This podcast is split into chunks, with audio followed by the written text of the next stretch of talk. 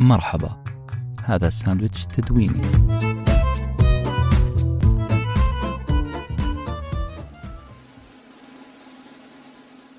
هل يحق لي أن أحكم عليك من لهجتك؟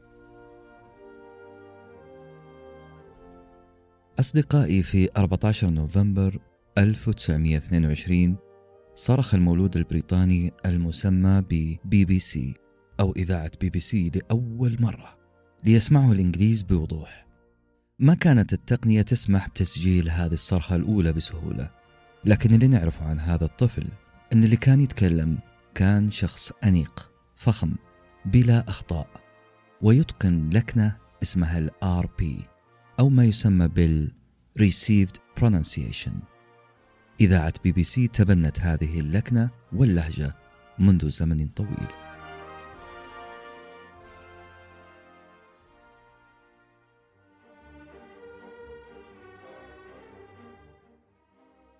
هذه اللكنة انتشرت في بريطانيا لكنة الآر بي. البعض كان يسميها لكنة أكسفورد لأن طلاب أكسفورد كانوا يتعلمونها من بروفيسوراتهم وكانوا يفتخرون فيها ويعتبرون المعلومة العلمية لا يليق بها إلا هذه الأصوات. يسمونها كذلك لكنة الملكة كوينز انجلش الملكة لا زالت تستخدمها حتى لو بدأت تخفف شوي من بعض خصائصها. كلام الملكة الآن حتلقاه أسهل وأقل تشدق مقارنة بكلامها في 1950 وبالمناسبة تشدق مقابلة لكلمة push P O S H. لو سمعت الإنجليزي يوصفون اللكنة بأنها push فالمقصود بأنها مبالغ في فخامتها وتجويدها. الملكة مثلا كانت تختصر أي حرف Y في نهاية الكلام. أي Y في نهاية الكلمة تقولها بسرعة زي city. ما تقولها city بل city كأنه في حرف I في الأخير. كمان عندها وعند كل اللي يتكلمون مثلها تعطيش التاء white وال O عندها غريبة كمان oh I know. الملكة كمان ما كانت تعجن أو تدمج حرفين مع بعض لأنها ملكة. كل حرف كان لازم يخرج بالطريقة الصحيحة ومن غير مضغه مع أي حرف آخر. مثلا كلمة brought to ما تندمج الاثنين مع بعض ما تصير brought to لا الاثنين التي عندنا brought و to تنفصل. الجملة تصير بروت تو أعتقد بمجرد سماعكم لهذه اللكنة حتقولون هذا هو الإنجليزي البريطاني فعلا. هذا هو الإنجليزي على أصوله. والسبب بسيط لأن هذه اللكنة روج لها بأنها لغة العلم والطبقة الأرستقراطية ولغة الفلسفة لغة القوة والملكية. The crown as you see it now was made for Queen Victoria in 1838, but many of the individual stones have a much longer history.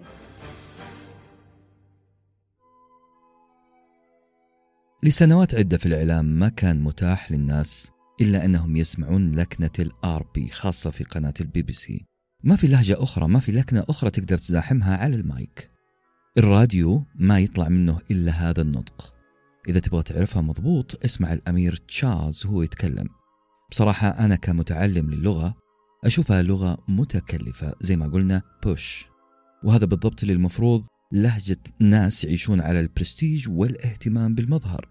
كلمة زي كلمة poor ما تنقال بسهولة poor بل يستخدمون ظاهرة اسمها ال diphthong يعني اثنين حروف متحركة ورا بعض الكلمة حتصير أطول شوية. poor وكلمة اثنين اللي هي two ما راح تكون شفايفك طبيعية لا انت حتعملها دائرة وتمد بوزك مدة محترمة. two. يمكن أشهر ما عرف عن لهجة الملكة أو ال RP الغارقة في التشدق إنه متحدثيها بيستخدمون كلمة one قبل أي نصيحة أو توصية. أي أمر أو نصيحة أو توصية أو اقتراح بيستخدمون كلمة one. زي لما نقول في العربي مثلا الواحد لازم يسوي كذا كذا الواحد لازم يثقف نفسه بالقراءة. ما يقولون لازم تتثقف بالقراءة؟ لا الواحد لازم يتثقف بالقراءة. هم نفس الشيء. بدل you should educate yourself by reading. حتقول شيء زي one should educate himself with reading. الشاهد أنه هذه اللكنة لها مواصفات خاصة وتطورت مع الوقت وخفت عن تزمتها وتشدقها كثير. لكننا لازلنا نسمع الملكة الإنجليزية وهي تتحدث بها بكل أريحية.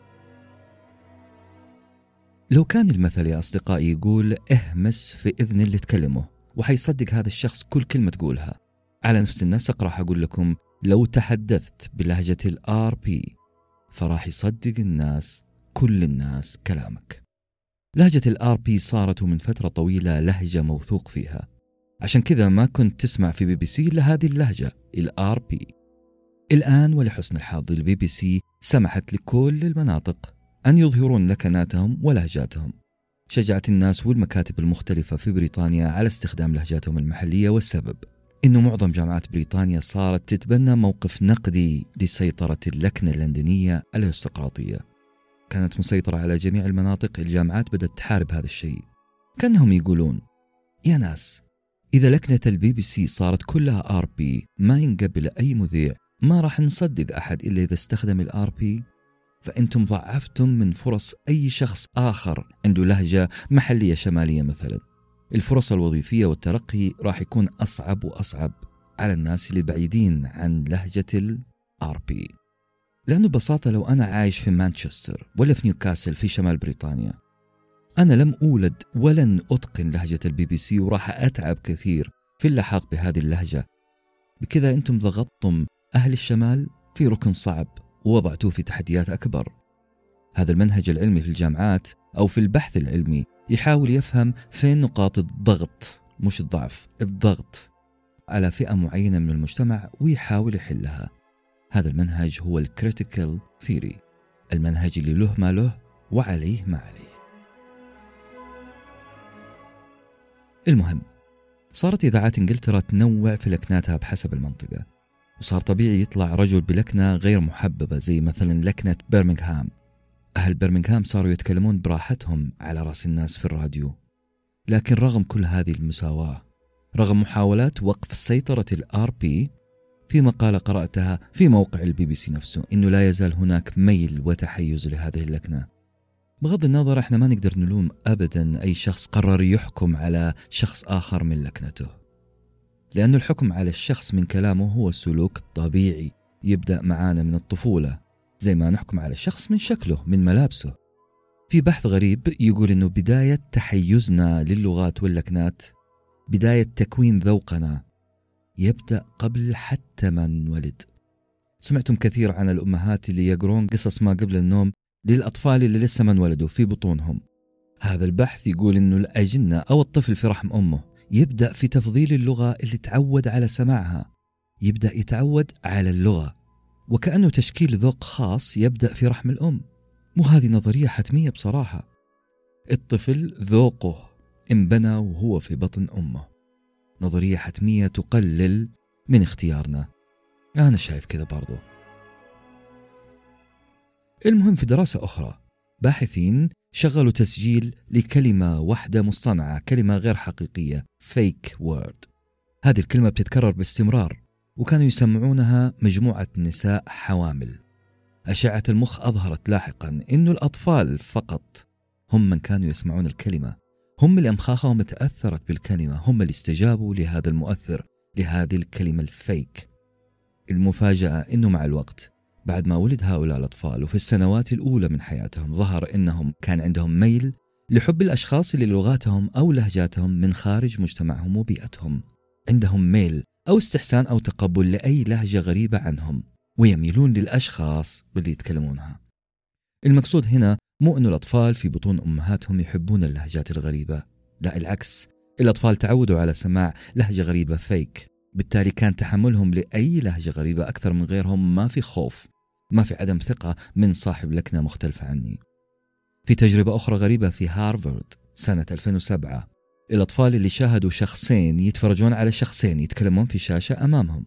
الشخص الأول في الشاشة كان يتكلم بلسان مفهوم الشخص الثاني كان يتكلم بلسان غريب عنهم.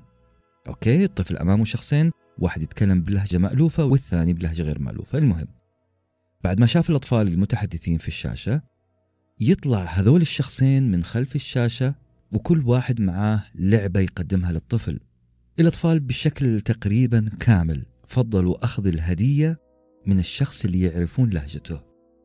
وهذا ببساطة مع كل الدراسات السابقة يعطينا مؤشر أن الأطفال والإنسان بالتحديد يكون ميل واضح للهجة اللي ألفتها إذنه. عندنا هذه القدرة من الطفولة وتزيد كل ما كبرنا في السن إحنا نثق في لهجاتنا وأصواتنا المألوفة أكثر من أي لهجة غريبة على أذاننا. أصدقائي الفكرة في النهاية تقول أنا في عملية تغريب وتطبيع مع اللهجات. بالنسبة للأطفال وحتى بالنسبة لنا كبالغين صراع اللكنات في بريطانيا ممتع للغاية لأنه يبين لنا إنه اللهجة المعروضة بكثرة لنا في الإعلام راح تعمل لنا تطبيع مع هذه الأصوات والعكس صحيح اللهجة القليل ظهورها في الإعلام راح يصير فيها عملية تغريب. الحد من بعض اللهجات في الإعلام راح يخلينا نستغربها ونستثقل صوتها ونقلل من ثقتنا فيها. والخبر الجميل أنه في حياتنا الثقة في اللهجات واللكنات ممكن تتغير مع الوقت بحسب دوائرنا الاجتماعية وعلاقتنا اليومية. الحل هو العمل على الاهتمام باللكنات المختلفة وربطها تدريجيا بمكانة علمية تليق بها.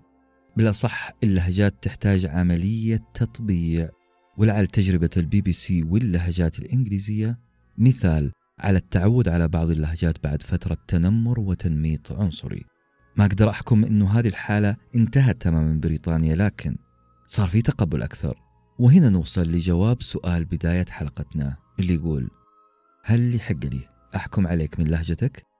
جوابي لهذا السؤال هو نعم لأنه طبيعي نحكم على بعض باللهجات لكن الطبيعي أكثر إننا نتجاوز بعقلانية هذا الحكم المتسرع. إننا ننفتح على لهجات أكثر وأكثر والطبيعي أكثر وأكثر وأكثر. إنه بإمكاننا تغيير أي صورة نمطية عن أي لهجة بترقيتها وتطبيعها. كان معكم نصا وصوتا أنس ابن حسين. في حفظ الله.